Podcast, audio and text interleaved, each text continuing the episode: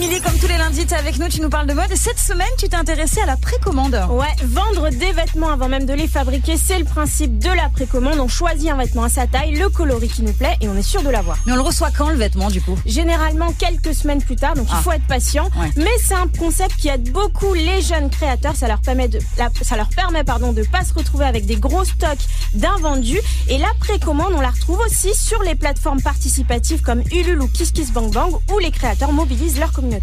Les précommandes sont ouvertes. Pour continuer cette aventure, produire la collection et innover pour une mode plus juste, on compte sur toi. Ok, donc c'est un petit peu l'opposé de la fast fashion quoi. Totalement, ouais. Le but, c'est d'être plus écologique que les marques de fast fashion qui finalement nous poussent à acheter constamment via la pub ou des grosses promotions. Et il n'y a pas beaucoup de choix avec ce genre de marque. hein. Il y a, Euh, beau- il y a beaucoup ouais, de choix, il y a pardon. beaucoup de choix, Oula. au contraire, ouais. On est à 52 collections par an pour certaines marques, quand une ancienne classique va en faire en moyenne deux par an. Oui. Donc la précommande, c'est plus une alternative, c'est bien, seulement si on n'est pas trop shopping. Ouais, Est-ce qu'il y a des marques connues qui ont essayé la précommande déjà ou Ouais, il y, y a Balenciaga Ouais. et il y a aussi Off-White. Cet été, par exemple, ils ont fait partie des 10 marques de luxe à se lancer sur la plateforme de mode Farfetch. Mmh. Et on pouvait découvrir les collections seulement en version numérique, tout simplement parce que les vêtements n'étaient pas encore fabriqués. Ok. Et quand t'es une grande marque, bah, il y a l'effet de rareté et ça, c'est quelque chose qui marche bien. Est-ce qu'il y a des marques qui abandonnent le concept en cours de route? Ouais, parce qu'il y a quand même des inconvénients. Par exemple, Julia Ford, elle a fondé la marque Loom et elle a longtemps fait de la précommande avant d'arrêter.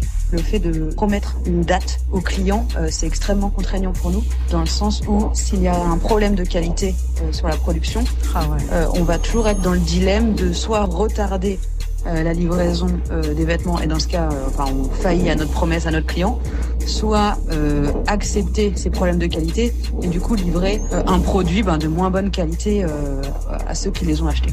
Donc faut être sûr d'avoir un produit nickel à l'arrivée en espérant que les gens fassent pas des retours d'articles en masse. Moi, je sais que ça existe euh, dans le dans les meubles, Ouais. le mobilier. J'ai vu qu'il y avait des sites qui proposaient euh, l'achat, tu achètes et ensuite ils fabriquent et donc tu reçois après ton meuble ou ton canapé euh, deux mois après. Mais dans la mode, je sais pas, je je, sens pas trop. Toi, ça te dirait ou pas d'acheter euh, comme Bah, ça, déjà, de commander J'ai du mal à acheter des, des, les- les vêtements sur internet parce que j'ai besoin d'essayer, j'ai Ah besoin ouais, de voir ce que euh, ça donne sur moi donc euh, Ouais. de base. Mais après c'est super intéressant comme tu l'as dit pour les nouveaux créateurs qui veulent pas avoir de gros stocks, euh, voilà, les marques grave, écologiques, ouais. c'est hyper Ah, intéressant. Mais après, c'est sûr que si tu reçois ton truc trois mois après que ça va pas.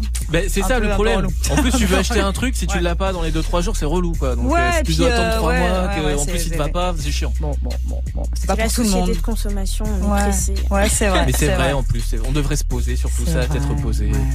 Merci beaucoup Émilie, on réécoute ta chronique en podcast sur et on te retrouve la semaine prochaine.